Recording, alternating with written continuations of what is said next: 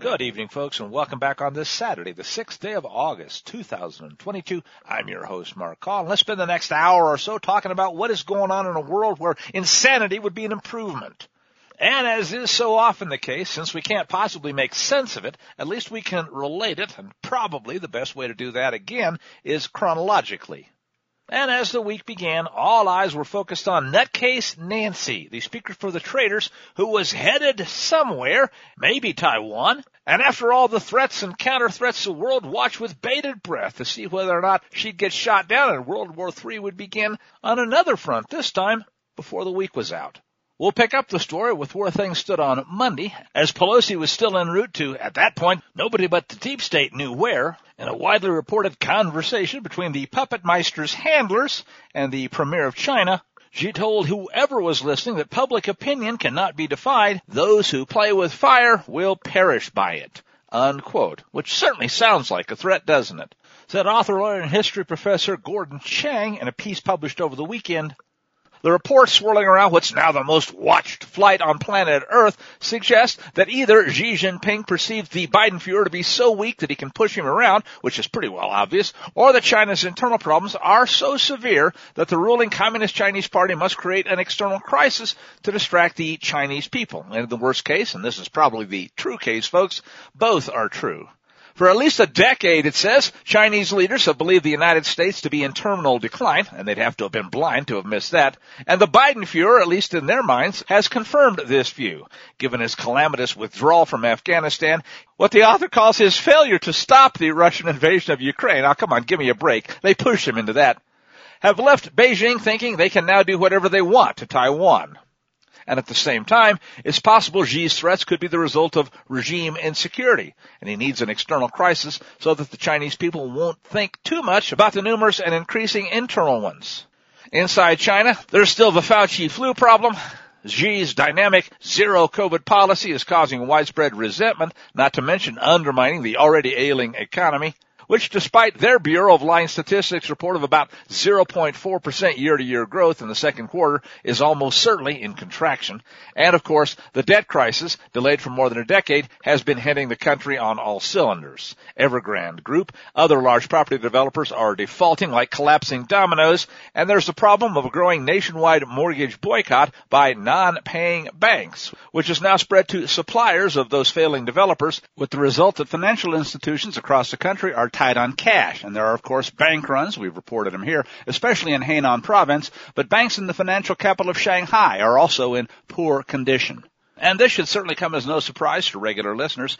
When communism runs into economic collapse, which history shows is ultimately inevitable, solution number one is always a war. Xi's leading a nationwide mobilization effort, says the author, something signaled by the amendment of China's national defense law, effective at the beginning of last year, to transfer power from civilian to military officials, which contemplates the mass mobilization of their society for war owners of private property, and this certainly doesn't surprise anyone, are now being told to manufacture whatever the party dictates, a move seen as building up stockpiles for the coming conflict. And many American analysts, says the author, believe that Speaker for the Traders, nutcase Nancy Pelosi, is provoking a crisis with her reported plans to visit the self-governing island of Taiwan, which of course Beijing claims is sovereign Chinese territory. But Gordon Chang claims that view is incorrect because Xi Jinping, he writes, needs no provocation from the speaker to lash out. And he gives any number of examples of recent provocations. And here your host has to interject that while that may be true, folks, that doesn't mean that the deep state isn't going to try to provoke them anyway. But it's the why that I think is most interesting. And why now? Concludes Chang, the Chinese Defense Ministry on July 28th, in connection with the reported trip of Pelosi to Taiwan, stated that action is the most powerful language. Chinese journalist Hu Xijin, who's often used to signal regime positions, on July 29 detailed the circumstances in which China's military is prepared to bring down the speaker's plane meaning that ultimately there are no longer any safe options And here he claims that the most dangerous of those options, at least in the long run, is for the speaker to, get this folks, back down, because by doing that, she would legitimize the most belligerent elements in the communist Chinese capital by showing everyone else that threats work. This is now more than just a test of will. And can you just hear those war drums a banging? The next day, number three in line for the throne, at least if you believe the election ruse, really did land in Taipei, didn't get shot down, and didn't stay too long either. But Pelosi did demonstrate that most of the Chinese threats, at least when it came to shooting her down, were bluster. And as one of the Daily Mail headlines immediately thereafter put it, she left Taipei after enraging China by accusing it of, quote, standing in the way of Taiwan and insisting that the U.S. has an ironclad commitment Come on, even their grip on reality is hardly ironclad to preserve democracy, as Beijing's military has meanwhile surrounded the island and literally cut them off for war games. Shortly thereafter, as another Daily Mail headline notes, dozens of Chinese warplanes violated Taiwan's air defense zone not long after the speaker for the traitors flew out of the country on a U.S. Air Force jet. In total, 27 fighters, including 16 Russian-made Su-30 jets, crossed into the zone, prompting defensive measures from Taipei, and an announcement that they, quote, won't shy away from a fight. 22 of the 27 Chinese aircraft that breached Taiwan's Air Defense Identification Zone, or ADIZ, on Wednesday, were reported to have crossed the so-called Taiwan Strait median line, halfway between the two landmasses. And this after state-run English language mouthpiece for the CCP and PRC, the Global Times, declared that Beijing now views that the median line has simply ceased to exist. Furthermore, China's Ministry of National Defense said that announcing air, naval, live fire drills around Taiwan is self-evidently apparent that they seek a cross-strait resolution now by force rather than by peaceful means. For their part, Taiwan has issued a video within the last few hours depicting their military on a high state of alert. And the Global Times has also declared that these unprecedented military exercises are expected to include conventional missiles flying over the island of Taiwan for the first time. And there are pictures that are kind of funny, folks. Before the provocateur left the island, a masked Pelosi accepted the Taiwan government's highest civilian award. It's called, get this, the Order of the Propitious Clouds. And how's that for appropriate? There's a lot of other naval escalation going on now as well. The U.S. Ronald Reagan and the Carrier Strike Group is said to be approaching Chinese waters, while Chinese social media is reporting that both the Shandong and Fujian aircraft carriers have now left their bases. And any number of analysts are now suggesting that unless China finds another way to save face, and most Americans just don't understand how important that seems to be to the Chinese communists, we may yet soon see a second front open up in the already in progress World War III. The woman who would be king may very well have given the communist Chinese all the political excuse they need to invade Taiwan and allow the Biden Fuhrer to perpetrate his next planned military humiliation for the United States. If you liked Afghanistan, who knows how much you'll love what they may have already had planned next. It does now seem like the regime has given China all the excuse they would need on the political front, so the only obstacles remaining are military and economic, and the economic one may be an incentive rather than an obstacle.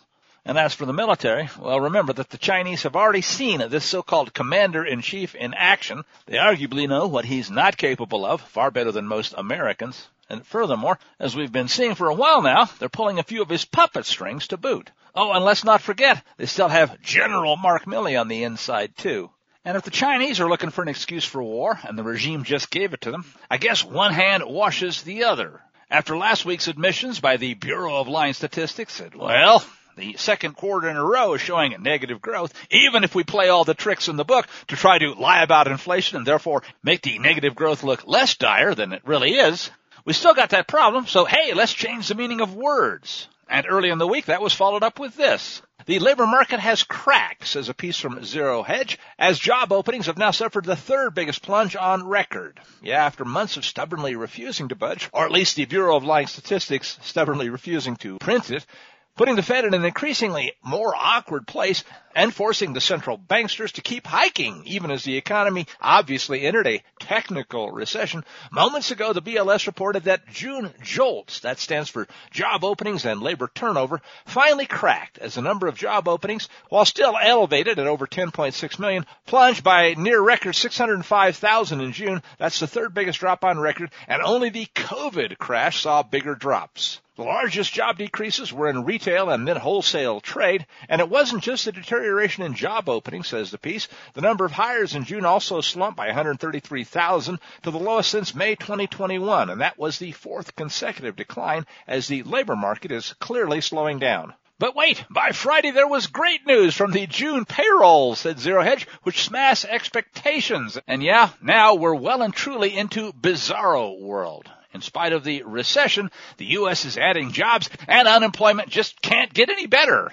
Unless you just keep lying about the numbers. But oh, maybe good news is bad news again because all of this will surely boost expectations for another whopping maybe 75 basis point or three quarter percent rate hike at the Fed September meeting. Because this is not at all, said Bloomberg, what the Fed wanted to see. The job market, if anything, is getting even hotter, not cooling, and uh oh, you know what that means about inflation, folks. At least it gives them another excuse for it. Still and all, though, it's hard to deny that Biden and Powell have now officially pushed the economy into a recession. And before we move on from the economy, one more observation courtesy of QTR's Fringe Finance, also via Zero Hedge, which begins by saying, I don't know how to really describe the disturbing trend over the last few months of the Biden regime, along with the so-called Treasury Secretary Janet Yellen, simply lying outright to the American people about the economy. Months worth of political spin has culminated in embarrassing recent attempts to redefine the word recession, a futile attempt to pull the wool over an American public that's growing increasingly suspect of both Biden and Yellen's competence, to put it mildly, not only concerning the economy, but the country. By now, he says, the administration's pathetic falsehood of a narrative about the economy has been called out, ridiculed, dismantled, and generally beaten to death by anyone with even a shred of common sense. However, and this is an interesting point, there's something far more important that people aren't talking about. This administration lying about the health of the economy could wind up exacerbating any financial crisis that we have in the near future, which is arguably, folks, a lead pipe cinch. Put simply, the more you tell people everything is fine when you know darn well it isn't, the more surprised and shocked, at least the gullible are going to be, when markets start to panic. Let me just let that sit there for a second, and I want to take the incompetence theme and point it in a new direction from both left coasts. First, from the likely side of the Chinese ocean invasion, the People's Republic of California, where their chief CCP mouthpiece, the evil governor Gavin Gruesome Newsom, is now, says Cristina Laila TGP, the latest Democrat to declare, uh-oh, I hope you're sitting down, folks, a monkeypox state of emergency.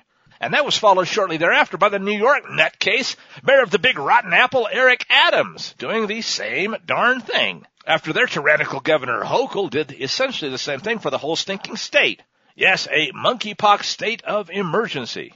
And notice, folks, not a one of them has the chutzpah to come right out and tell people the truth. If you don't want to get the LGBTQ pox, don't be sticking your willy up places where it wasn't designed to go, or vice versa. If you hadn't heard, Tucker Carlson did a poll. His audience wants it renamed something more appropriate. They took a vote, and Schlong COVID came out the winner, which kind of makes the same point. So, by the way, does all the hysteria over what the leftist nutcases are calling the homophobic new name that he dared to suggest, telling people the obvious truth. Maybe that's why most Americans just aren't afraid of something that only attacks those who really ask for it, good and hard.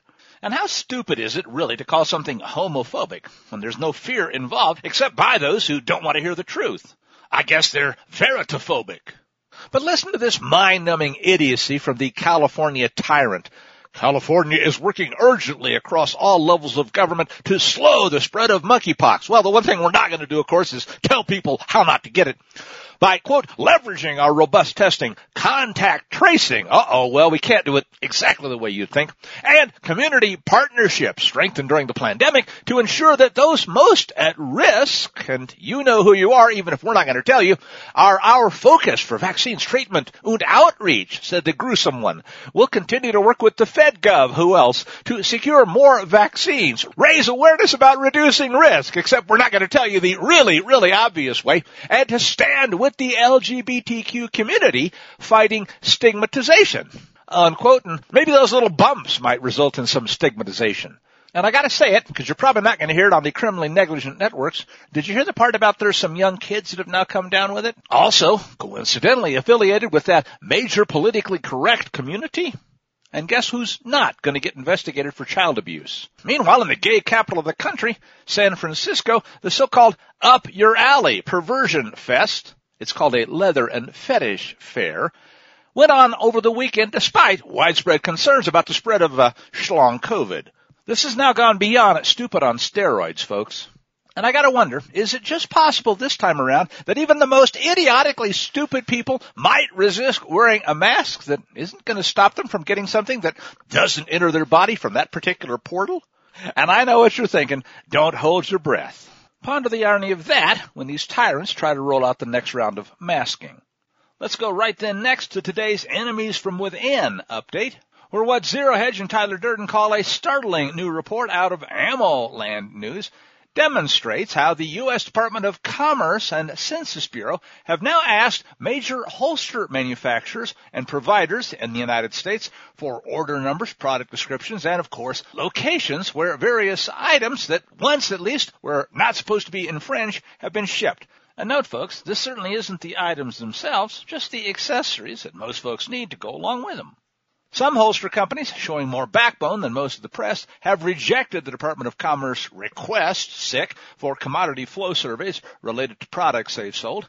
Chad Myers, president of JM4 Tactical, said, We will never turn over any information on our customers to the government, no matter the cost to us, he said, because to do so would violate our core beliefs. We need to stand up to an overbearing government. Our customers, he said, can rest assured that their information is safe with us. Unquote. Well, that is, provided they didn't put it on a public network, folks. AmmoLand said the Census Bureau has sent out these commodity flow surveys to quote, random companies every year, but this seems to be an abnormal normal amount of holster companies that have received the notice, leading some of them to wonder if Big Brother has now targeted them. And of course, it makes sense, folks, if you realize a lot of folks that want to have a sidearm are going to have to have something to carry it in. And here's yet another way to find out where they live and where to be able to go get them. This is alarming, says Ammo because the overreaching Big Brother federal government could attempt, and you know they are, don't you, to create a registry of gun owners, types, and numbers of firearms via the information collected in the anti-constitutional survey. Holster companies reached out to Arbiter Weston Martinez of Texas, a former Texas real estate commissioner under former Governor Rick Perry, to push back on this government collection of data. And he responded that clearly the Biden administration is saber rattling for the left in the wake of all the recent losses they've incurred by Supreme Court rulings. My clients and I will never back down from anyone that's trying to impugn our constitutional and God-given rights like the Second Amendment. Washington gun law president William Kirk provides more color on the Biden regime's use of government force to collect data on law-abiding citizens, saying that, and this is an understatement, don't you know, this administration, sick, is the least trustworthy of any administration in this country's history regarding the lawful rights of gun owners. Don't you know it? This sounds like a related item. Bearing Arms has reported a number of firearms related companies, think public-private partnership here folks, that have had their accounts canceled by UPS. Not only that, but some of these companies have had packages damaged or lost in transit to customers. One of them, a distribution company called The Gun Food, reported that out of a recent 18,000 rounds of ammunition shipped via UPS, only a third, 6,000, made it to their final destination.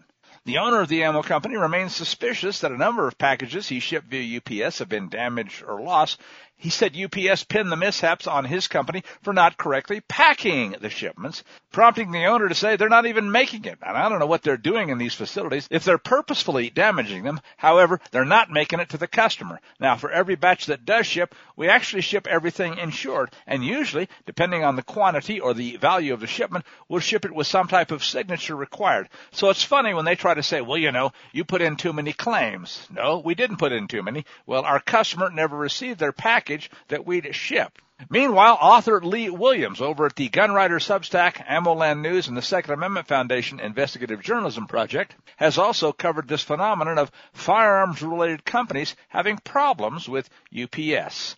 It's hard to say, writes Zero Hedge on the subject, whether this growing trend is an approach by the Biden regime to use corporations as a weapon to cause as much havoc as possible for gun companies, or if perhaps there were UPS drivers stealing packages. Over the years, there's certainly been a number of reports of UPS drivers stealing whole shipments of guns, and they provide some links.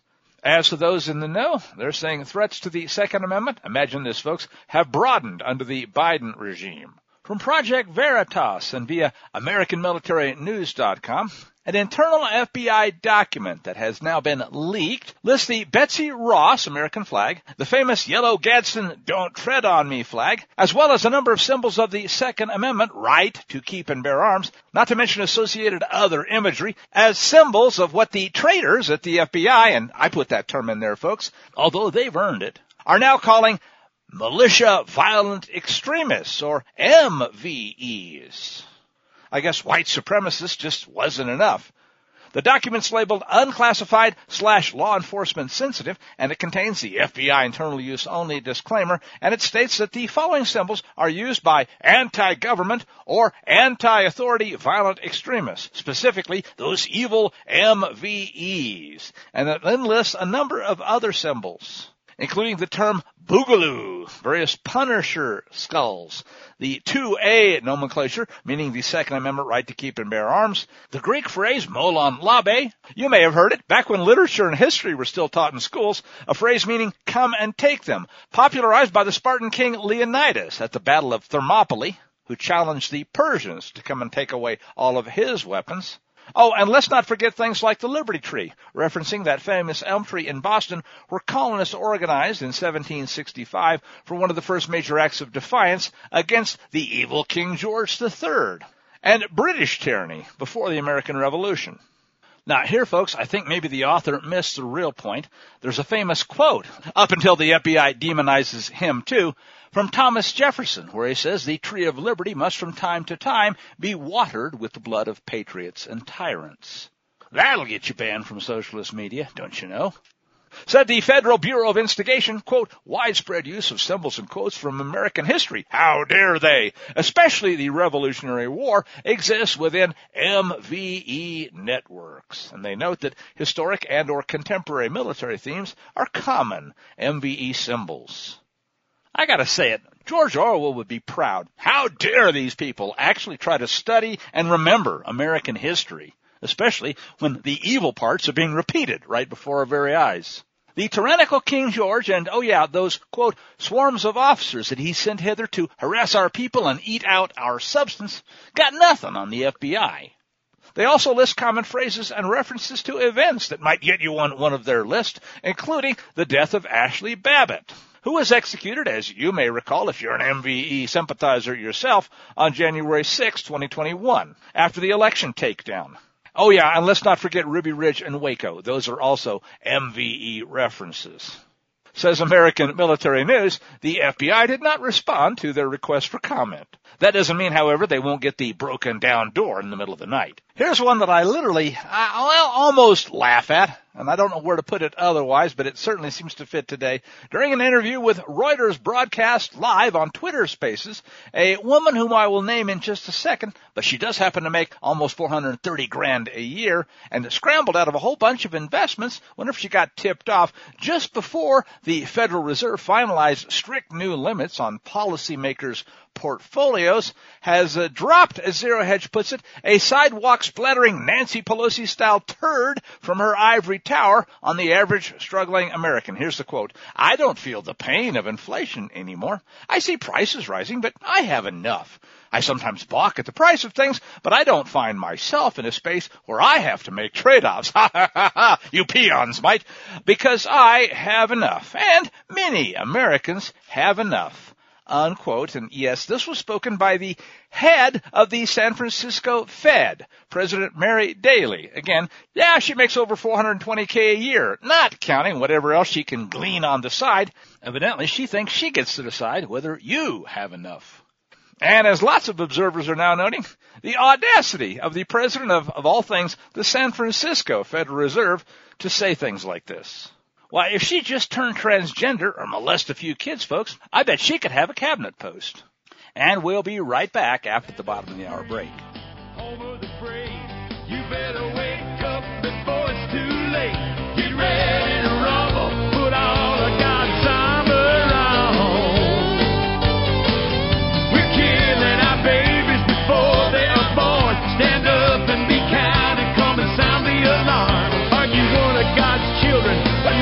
but the devil's hound? Whose side are you on?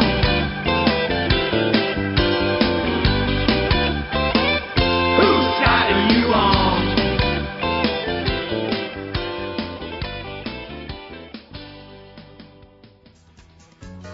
When I think back on all the crap I learned in high school,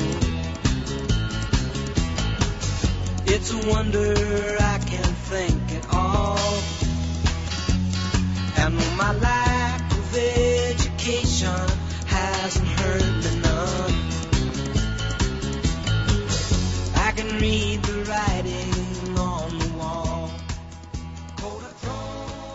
Welcome back now to the second segment for this evening. I am your host, Mark Call, and as we continue our look back at the week, more or less chronologically, by Thursday, something was becoming pretty clear to me. I looked at all the news that's out there and honestly didn't find a single story that was even remotely surprising. Now that's not to say that there wasn't news or stories that are worth reporting. It's just that none of them were even remotely eyebrow raising when it came to things that, oh yeah, we've heard before or we fully expected were going to happen. Some of the most important arguably aren't getting any waste stream coverage. We'll come back to a couple of those in a few minutes. Most of the stories that I saw from the major waste stream sources were either celebrity smokescreens or outright propaganda. And it was so bad I even went to the New York Times front page. And that was a mistake because it was just simply downright disgusting. Do people really read that crap and actually believe it? Anyway, let's start with at least one or two of the stories that should be cause for concern, but hey, we've heard them before. I guess you could say, like during the Clinton regime, people have been inoculated against any actual concern for little trivialities like World War III. Here's a Daily Mail headline. Chinese missiles have landed in Japan's waters after warnings that a miscalculation during their Taiwan military drill could in fact spark a war. And an outraged Tokyo has lodged a complaint over Beijing's live fire maneuvers after five missiles fired towards Taiwan have overshot the island as intended and landed in Japanese waters. In what's called Japan's exclusive economic zone, said their Minister of Defense. I guess you could say baby steps, folks. Pushing the envelope a little bit more this time, now that they've been given the perfect excuse by the nutcase puppets in Washington. China has fired ballistic missiles at its neighbor before, says the Daily Mail coverage, but this is the first time they've actually landed in the Japanese zone. Beijing also scrambled fighter jets, it says, and sent some of its most up-to-date warships to surround the island in what state media confirmed is a rehearsal for an invasion. The drills are due to last until at least Sunday and are said to include long-range bombers and hypersonic missiles, as well as a couple of nearby Chinese aircraft carriers. The still open question, of course, is, well, what comes next? One thing's for sure. The entire world knows that the senile basket case vegetating the Oval Office is incapable of doing anything regardless of what happens next. You gotta say it. At least Nero could play the fiddle. Here's a still developing story that's interesting, certainly disgusting, and no, not the least bit surprising. Coming out of the primary season, where several more states held primary elections on Tuesday, most of the results are out, and in general, Trump endorsed candidates seem to have won big time which clearly upsets both the rhinos and the waste stream. Here's a piece from ABC News headlined, Trump's candidates celebrate after, in this case, the Arizona primary and some wins there, but some Republicans, they say, are worried. And they'll never use the term rhino openly. The ABC piece, perhaps not surprisingly, is focused on the fact that Kari Lake, the closest thing to a constitutional conservative in the GOP gubernatorial race, went ahead in the polls and then claimed victory on Wednesday, as other state candidates backed by the former president also celebrated wins down the ballot. Lake has been outspoken about obvious evidence of rigging, particularly in Arizona, the 2020 election. She's warned about it here, and in fact, ABC quotes her as saying, we outvoted the fraud. The MAGA movement voted like their lives depended on it. And then asked whether she should be declaring victory before the race has been officially called. We'll get back to that in just a second. And this is an election they note that she's already suggested needs to be investigated. A smiling Lake said her team was projecting a wide lead to come, so she was confident in calling the race for herself. Frankly, she said, I'm going to be having dinner with my husband tonight, Wednesday night. I don't want anybody to call me and ask me for a comment. So we're doing this a bit early because I actually want to take one night off. And she said, I haven't had a night off for a long time. Still, though, it says, Lake also continued to allege irregularities in the primary process, citing the shortage of paper ballots in Pinal County, where officials claimed there was, quote, an unprecedented demand for in-person ballots in certain precincts. By the way, even as the week rolled to a close, and at least a few of the major news outlets had declared Kari Lake to be the winner, Pinal County still had tens of thousands of what a spokesman called uncounted ballots remaining. We've had major issues, said Kari Lake, and I guess we've just seen what she means. We have a lot of evidence of irregularities and problems, and we're going to address those. And she added that in the run up to the general election come November, she'll continue talking about the widely disproven claim, that's ABC's comment folks, it's not the truth, that the 2020 election was stolen from President Trump. Well, so far, no surprises folks, so where's the thing we could have seen coming? Let's turn to the Gateway Pundit for that aspect of it, because you're probably not going to hear it on the three-letter so-called news agencies. Exclusive, they say, this is from Joe Hoft, reporting issues have been identified in the middle of the night. Hey, have we ever, ever heard that before? And no, you won't hear it from ABC. In GOP governor's race in Arizona, another election reporting issue, they say this time in the results of the Arizona GOP governor's race. After finding herself behind, and some of us would suggest that the sampling type polls prior to the election were just setting people up for what the electronically manipulated polls, supposedly during the real election, would show later. Despite being way ahead in polling leading up to the election, GOP governor candidate Kari Lake finally burst into the lead after midnight, and you can probably guess if you've been paying attention what happened right after that. In the middle of the night? Yeah, it happened again. At 2.40 a.m. Central Time, NBC News was reporting that Rhino candidate Karrin Robson was in the lead with 46.4% of the vote, just above Kari Lake's 43.5%. That would be 12.40 a.m. Phoenix time. But then, in the very next minute, at 12:42 a.m. Arizona time, the vote changed, and Kari Lake jumped into the lead with 45.2% of the vote to Robson's 45.1% of the vote. And note then, at least at the time, NBC News reported that 99% of the expected votes had been in and counted. Percentage of total votes didn't change, but the overall votes did. Another oddity, says TGP, is that the county votes didn't change at this time. They agreed with the totals from moments earlier. So that's a bit fishy. Later on Wednesday, just shy of 5 p.m. Eastern Time, the results still weren't counted. And says the TGP update, the election results in Arizona haven't been updated since at least 7 a.m. Wednesday morning. Kari Lake had come roaring back in her race on Tuesday from a 10 point deficit and at that point led the Republican primary for governor by about 12,000 votes. Meanwhile, Trump endorsed candidate Blake Masters won his race for the GOP primary for the U.S. Senate in Arizona by 62,000 votes and notes the piece in France they can count 30 million paper ballots and release the results by 8 p.m. that same night, whereas the Secretary of State in Arizona, the infamous Katie Hobbs, can't count 3 million votes by electronic machine in 36 hours. Or maybe folks, the problem is they can count them, they just didn't like the answer. Anyway, she was doing TV hits this morning says Hoft, as the election results stalled out for a number of hours, which makes you want to ask the question, hey, what kind of fraud is she cooking up this time around? Twelve hours later, basically nothing had changed, and Maricopa County said, well, maybe they'll release their vote counts by 7 p.m. Wednesday night. Well, by 8.35 a.m. Thursday morning, not so much. Jim Hoft's headline this time around says voters in Maricopa County now reporting their votes were thrown out and didn't count. Something stinks, he writes, bad. And as they reported earlier, Maricopa County, and haven't we seen this before, finally released another ballot count shortly after 7 p.m. Wednesday evening, promising more results Thursday. Ready? After 7 p.m. This is outrageous, he writes. The polls closed Tuesday at 7 p.m. and they're still counting. We call bullshit. They were late. TGP has already reported they had not updated the results on their webpage after claiming they would. And here we are into Thursday, still at least allegedly counting. So you do have to ask the question, just what the hell is going on? Election day has already revealed, not for the first time, mind you, major concerns and possible fraud in a system that already looked like it was rigged to high heaven. They stopped the counting, notes the story, immediately after Trump endorsed Kari Lake pulled ahead from a 10 point deficit and at least appeared to be still climbing. And now Republican voters are tweeting out that maybe, just maybe, and they've got the evidence, their vote has been nullified and erased. John Rhodes was one of those who tweeted, anyone else in Maricopa County having this issue?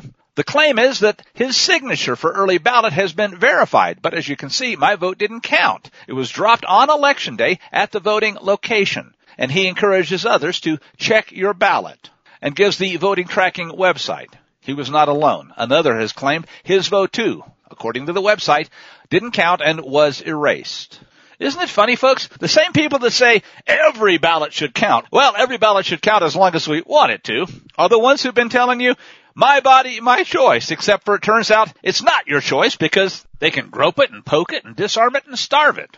Now, while we certainly saw this one coming, by Friday, at least a couple of major news outlets, including AP, NBC News, and the Arizona Republic, had called the election for Kari Lake. So there still is obviously something to be said for a whole lot of bright light national scrutiny. Not to mention whistleblowing. And it doesn't hurt that she won every single county in Arizona to boot. Still, your increasingly cynical host can't help but caution, don't even think that this is over yet especially when NBC News' headline has to admit that the election denier actually won.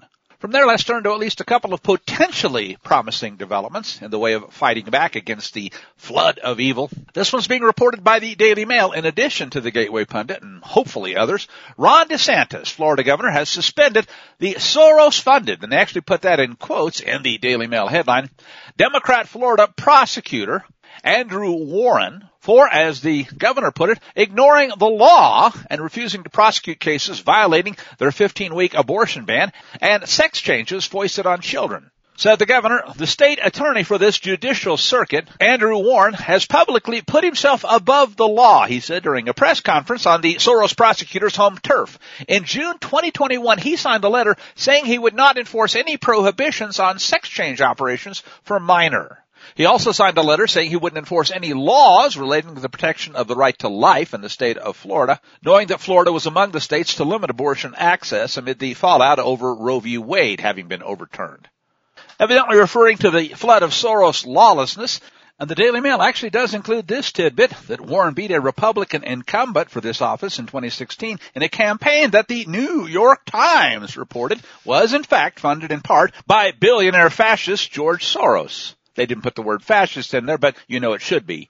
The governor said, quote, we're not going to allow this pathogen that's been around the country of ignoring the law, and we're not going to let that get a foothold here in the state of Florida. And he's ordered a statewide review of prosecutors to, quote, make sure that we're not going down the road of San Francisco. And he found that among those, Warren stood out alone. He was the only one, said the governor, making those types of declarations, the only one signing his name to letters that basically said, to hell with the people of Florida, I'm going to do what I want, unquote.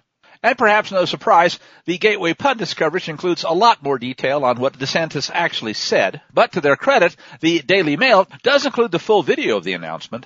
Like this, quote, We've seen across this country over the last few years, individual prosecutors take it upon themselves to determine which laws they like and will enforce, and which laws they don't like and won't enforce. The result of this in cities like Los Angeles and San Francisco has been catastrophic. You can go in a store in San Francisco and steal a certain amount of merchandise, and by definition, definition, you would not be prosecuted. By Friday, there was an update from Florida after DeSantis sent state police to physically remove the scumbag Warren from his office with quote, access only to retrieve his personal belongings and to ensure that he doesn't take anything else from the office of the state attorney.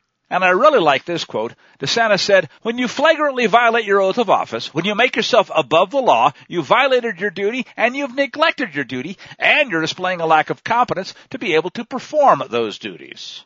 Senator Rand Paul of Kentucky is again at the forefront of efforts to actually hold some of the most evil people on planet Earth, like Tony Fauci, to account. As the Washington Examiner reported on August 3rd, Senator Paul, ranking member of the Subcommittee on Emerging Threats and Spending Oversight, is leading the first congressional hearing on gain of function research, an important matter that many so-called Democrats have largely ignored given the significance of the COVID-19 pandemic and of course the desire of so many of their major puppet masters to, uh, yeah, I'll say it, gain of function a whole hell of a lot of people right off planet Earth. The press release for the committee stated that gain of function research has historically been supported by tax dollars, both domestically and internationally. As such, this hearing lies at the intersection of the subcommittee's two primary jurisdictional responsibilities, monitoring emerging threats and conducting oversight of federal spending. And the goal of the hearings was to have medical and scientific professionals to quote, inform and educate lawmakers and the public on the myriad issues involving the risky virus enhancing research that is funded by taxpayer money, unquote. And appearing on Fox News Wednesday evening to discuss that first ever Senate hearing on gain of function research Senator Paul revealed that there actually is a committee that's supposed to oversee such experimentation with potentially lethal viruses, but that it is above the oversight of Congress. And here's another one of those duh, gee, tell me something I didn't know statements. Paul noted that according to scientists who testified on Capitol Hill Wednesday, the committee that's supposed to review these viruses is secret.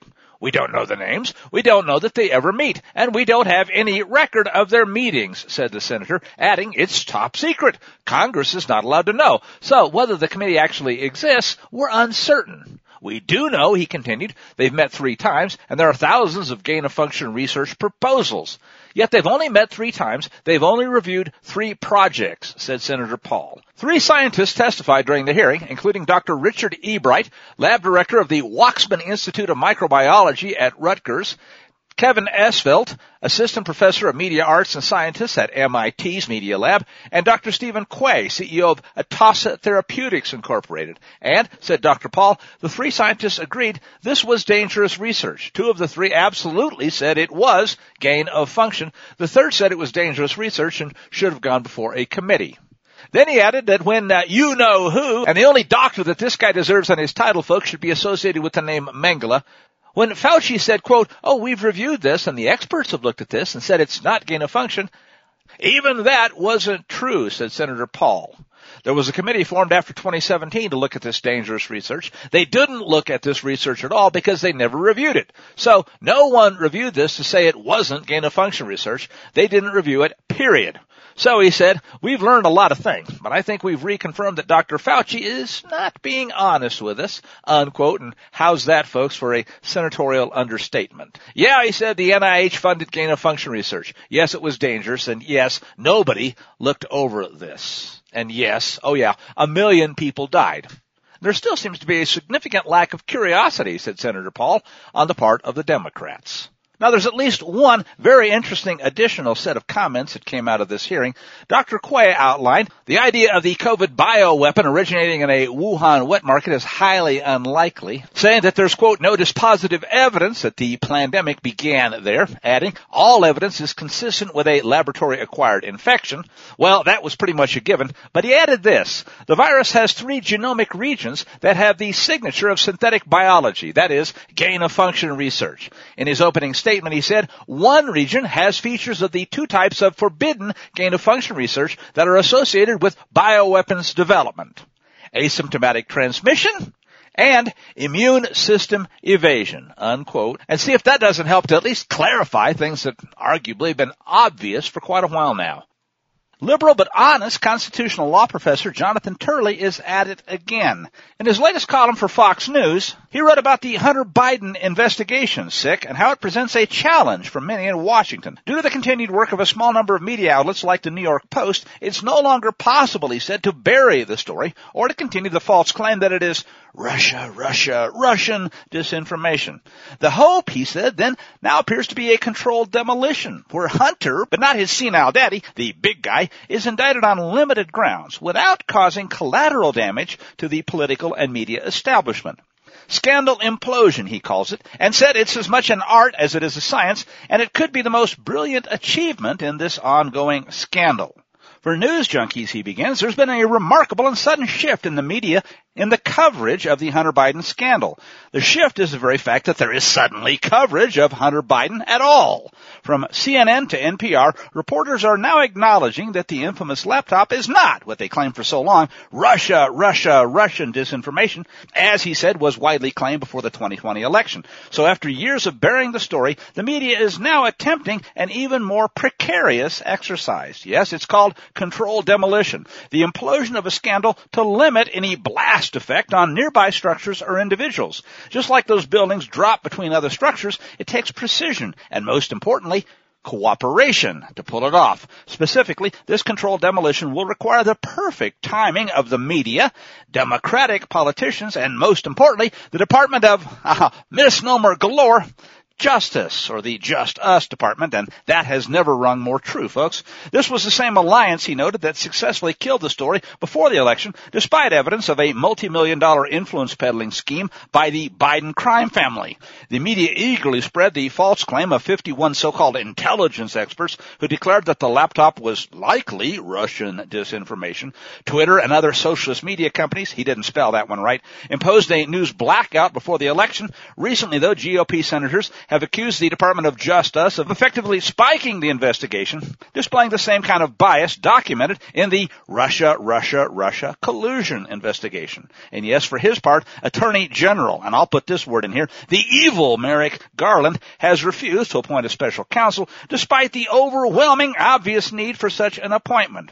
Even former Attorney General, himself no paragon of virtue, Bill Barr, recently said that new evidence makes such an appointment essential. Professor Turley noted he's written before about the marvel of watching the Biden family and their scandals vanish before the 2020 election. It was like Houdini making a 10,000 pound elephant. Jennie disappear during his act. But now the problem is the entire public can see the elephant in the room, which is why the media is now recalibrating, he said. It was most evident in the recent statement of the New York Times and columnist Thomas Friedman that, quote, I know the New York Times felt it didn't pursue originally as much as it wanted to, and then it followed up, he said, as I recall.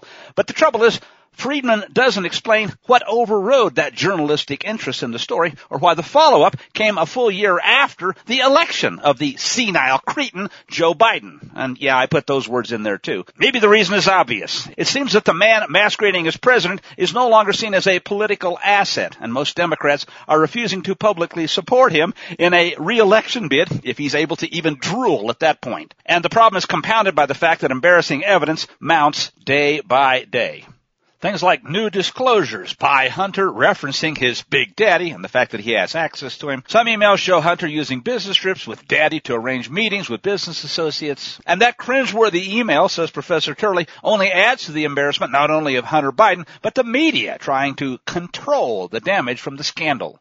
Yet, they could ensure that none of that would be the focus of the coverage if the case can be ended on narrow criminal charges and basically made to disappear. The most important thing, says Jonathan Turley, is to control the blast. And by refusing to appoint a special counsel, Merrick Garland has effectively blocked the risk of a report on the extensive influence peddling, including repeated references to Biden as the big guy discussed in emails and the potential recipient of the 10% cut on a deal with that Chinese energy firm as well as other bennies. But that's not what's worrying me. It's how to do it. These things must be done delicately, or you hurt the staff. How to do it? Well, maybe the case can be collapsed by triggering a smaller explosion. Rather than pursue wider conspiracies connected to the influence peddling itself, Hunter can be indicted on a few tax or lobbying counts. That would allow for a plea bargain that would effectively allow the media to focus narrowly on those counts alone and not on the broader and far more pervasive influence peddling by the Biden crime family. Of course, controlled demolitions can at times take an unexpected turn. The greatest danger seems to be that either house of Congress, especially if they can't contain the midterms, could flip to GOP control, which would open up the entire matter to congressional investigation. Yet, if they've been able to get a plea in place that would already close the case, the legal blowback could be confined. Yep. The key to political controlled demolitions is to implode the building. That is, make it collapse down into its own footprint, which is now Hunter Biden. Captain, we need to have a controlled implosion of the warp drive. And the idea is to confine the implosion to him, while leaving the media and the establishment, which basically is redundant anyway, all untouched. Finally, I would have left this one out, but actually we do have time today. So let's talk about stupidity that seems to know no bounds. To infinity and beyond!